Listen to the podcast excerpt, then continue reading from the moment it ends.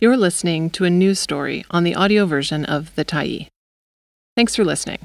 The Tyee is a nonprofit newsroom that is funded by our audience. So if you appreciate this article and you'd like to help us do more, head on over to support dot the tyee dot c a and become a Tyee builder. You choose the amount to give, and you can cancel anytime. Quality cannot be compromised due to Trans Mountain's urgency. By Zoë Yunker, February fifteenth, twenty twenty-four.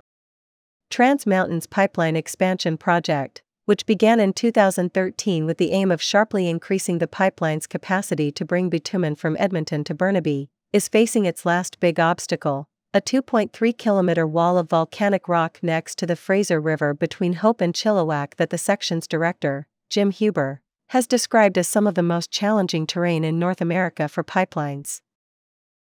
This two point three kilometer stretch is also the only place along the nine hundred eighty kilometer route where Trans Mountain violated its own quality management plan when it purchased a new set of pipe materials to go through it. That's because of a last-minute change to scrap the original pipe for a smaller, narrower one in the hopes of getting it through the so far impenetrable passage. None of the new pipe materials come from the company's approved list of suppliers. In fact, the pipe fittings come from a company called Easeflow, whose pipe elbow ruptured in a two thousand thirteen gas leak near Fort McMurray and was deemed to be substandard, leading to an advisory from the Canada Energy Regulator, then known as the National Energy Board, to crack down on substandard pipe materials. While the Canada Energy Regulator initially rejected Trans Mountain's first application for the updated plan, it changed course a month later in response to a follow-up request, allowing the company to use the new pipes in the section known as Mountain three. It's a weird situation, Eugene Kung, a staff lawyer with West Coast Environmental Law, told the Tyee. It does not instill a lot of confidence, I'll say that. The section runs alongside critical habitat for salmon and sturgeon, including a network of river islands that create nurseries for baby fish during spring snowmelt. This would be a horrendous place for a spill, Romilly Cavanaugh, a former engineer on the Trans Mountain Pipeline, told the Tyee. There won't be anything they can do to prevent hundreds of kilometers of river being damaged. Even with the new, smaller pipes, Trans Mountain's problems have persisted. Last week, the company announced it was having technical issues getting the pipe into so far impenetrable rock, citing an undefined obstruction and delaying its in-service date to the second quarter of twenty twenty-four. The decade-long project's costs have ballooned from an expected five point four billion dollars in two thousand thirteen to thirty-five billion dollars. In a press release issued about the delay, the company said it would not provide interviews and said it was fully focused on the completion of the pipeline. There is a significant risk of losing the entire hole. Trans Mountain knew the Mountain three section would be difficult. The company is using a technique called horizontal directional drilling to blast a tunnel in the rock using high-power tools and drilling fluids. Once the hole is cleared, the new pipes are pulled through. This section pushes the limits of the technology.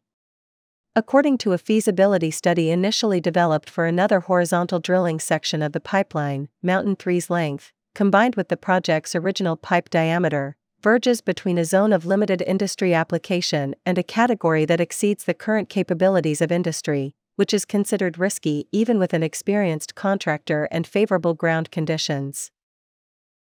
With the new, smaller pipe, the section is in the zone of limited industry application. It is considered feasible under favorable ground conditions. But conditions in the Mountain three section have not been ideal. First, the rock is so hard that Trans Mountain regularly breaks tools while drilling. We had to go in after and fish out the tools, said Corey Goulet, Chief Project Execution Officer for the Trans Mountain Expansion Project, during an oral hearing in January. Second, pressurized aquifers run through the rock and into the pipeline's path. Trans Mountain said that the water from these aquifers dilutes its drilling fluids, making the drilling process slow and potentially impossible. The company tried to plug the aquifers with grout, but as water levels grew, they abandoned the approach. The larger diameter we go, the more risk we have of that grout failing, Goulet told the oral hearing. There is a significant risk of losing the entire hole. so Trans Mountain pulled a fast pivot. Due to the short delivery window required, the company wrote in its first application to the energy regulator, Trans Mountain has decided to procure stock currently available from the three manufacturers rather than placing an order for a mill run. The company bought a new set of thirty-inch pipes and fittings for the Mountain three section to replace the thirty-six-inch pipe, which runs for the remainder of the line from Edmonton to Burnaby. But that fast purchase of surplus stock was not compliant with Trans Mountain's quality management plan, the ninth condition placed on the pipeline cited when Prime Minister Justin Trudeau approved the project in two thousand nineteen. That plan requires Trans Mountain to source materials from a set list of approved manufacturers vetted by the energy regulator. It also required pipeline materials to be made to order, allowing Trans Mountain to do ongoing inspections during the manufacturing process with oversight from the regulator. Trans Mountain's decision to procure stock currently available saw it instead purchasing surplus pipes manufactured six to eight years ago from unapproved and unvetted vendors. The offered pipe is second-hand pipe, wrote Trans Mountain senior procurement specialist Naomi Goto in an email coordinating a purchase from one of the unvetted pipeline companies, adding that the pipe is from a cancelled project in the U S A.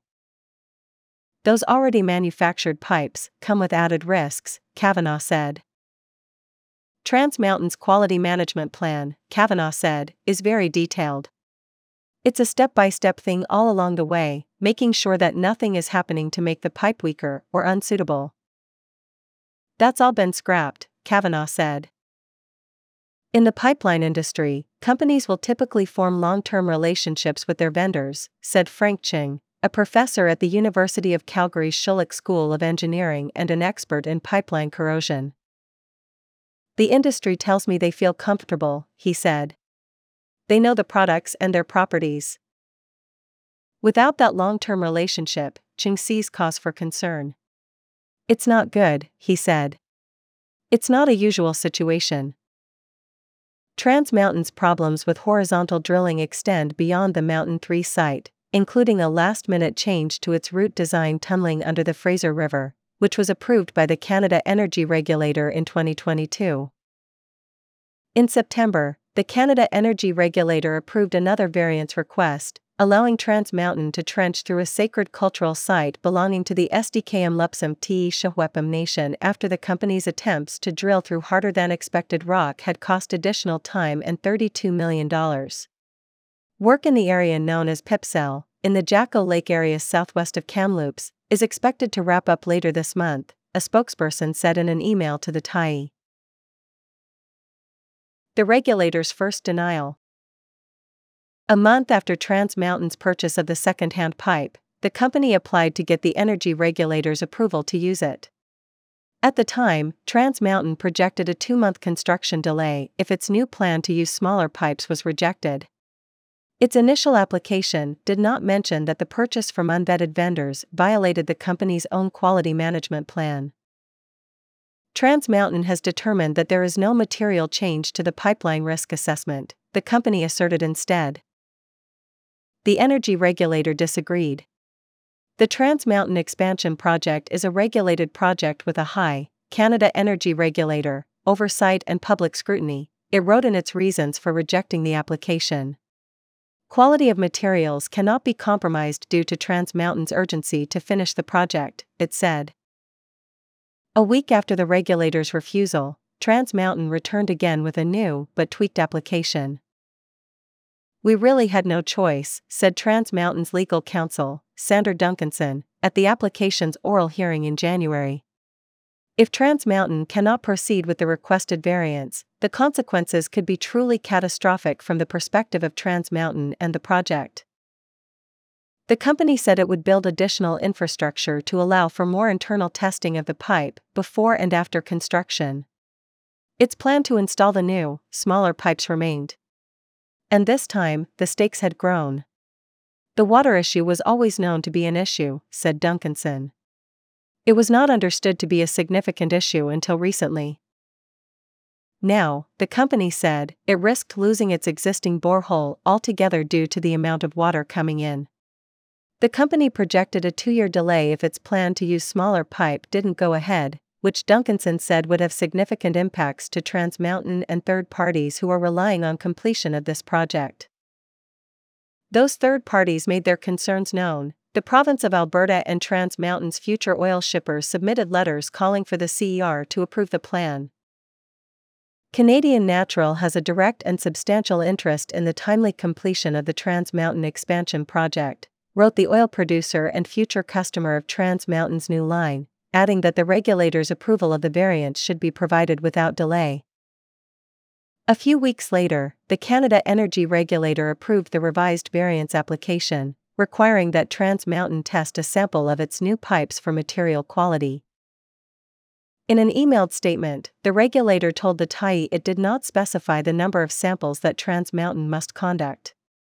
It added that its conditions focus on Trans Mountain validating the stated material properties of pipes from each manufacturer, and that Trans Mountain's commitments to additional testing and their new sampling requirement will result in an equivalent level of material quality as Trans Mountain's original quality management plan. Cavanaugh remains concerned. One sample would be the absolute bare minimum, she said. That wouldn't be considered standard quality assurance. It's super watered down. Inspection gaps. Trans Mountain says its new, smaller pipes were systematically inspected upon receipt. Then they carried out multiple inspections as they were recoat with a layer of fusion bond epoxy and a hard-top coat.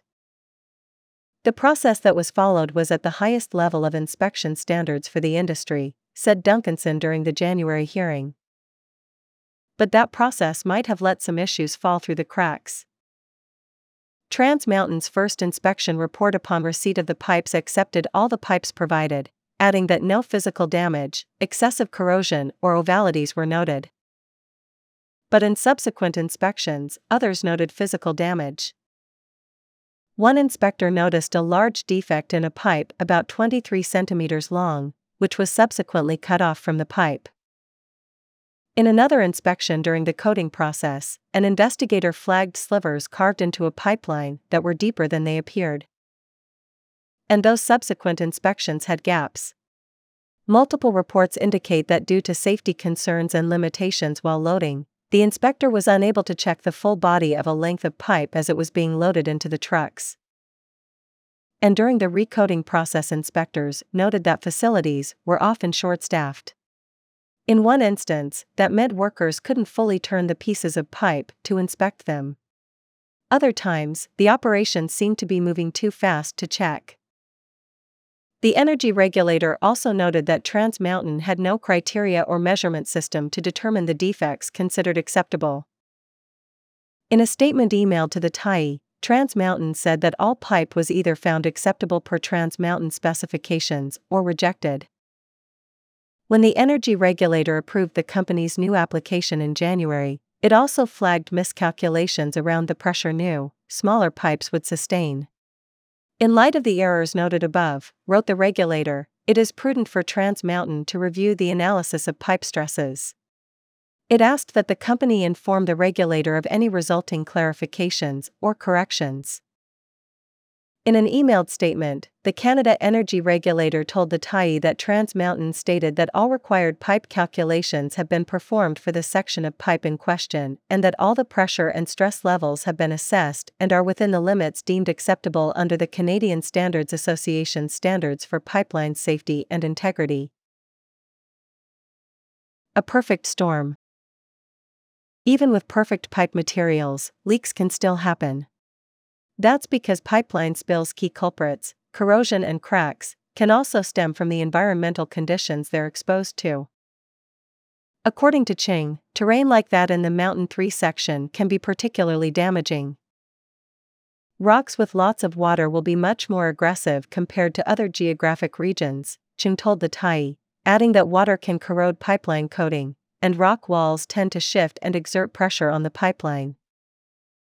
Trans Mountain has acknowledged that the section has a pre-existing risk of debris flows and landslides. In an emailed statement, Trans Mountain disagreed that the Mountain three section is particularly problematic. These conditions make no difference to the effects of corrosion or the service life of the pipeline, it said. Qing said pipeline engineers are developing better coating treatments that can help better withstand corrosion, and metal casing can help ward against sliding rocks. But the risk always remains. You cannot one hundred percent control it, he said. Inline tests and sensors offer another line of defense. In Trans Mountain's subsequent applications, it committed to running a suite of diagnostic tests inside the line, which can help identify issues, particularly the level of corrosion. But once the pipeline is in the rock, companies have few options to do intensive restoration work on the external pipe without stopping the line and pulling the pipe out altogether, a process that comes at substantial expense. What happens long-term if something goes wrong? Asked Kai Nagata, Energy and Democracy Director for the Dogwood Initiative. There's no way to dig it up, to check, and there's no way to access it if those walls ever pop, he said. In an emailed statement, Trans Mountain said that the pipeline will be maintained within the safe licensed operating limits and requirements. Trans Mountain has corrosion protection programs that meet all necessary requirements, it added. These programs are in place for the lifespan of the pipeline. As the January hearing concluded, and before the regulator announced its approval, Canada Energy Regulator Commissioner Trena Grimoldby asked how, after over a decade and all of the checks and balances, all of the checks on the checks and balances, how did we get here today with you all here and yet another variance application here before us? When you're executing a project that's one thousand kilometers long and has all these challenging technical areas along it, there's just this constant iterative process of let's solve the next problem, Duncanson said in reply. I'm cautiously optimistic this is the last one. Thanks for stopping by the Tyee today. Anytime you're in the mood to listen to important stories written well, we'll be here. And if you'd like to keep independent media going strong, head over to the tyee dot c a and click on the Support Us button to pitch in. Finally, big, big thank you to all of our Tyee builders who made this story possible.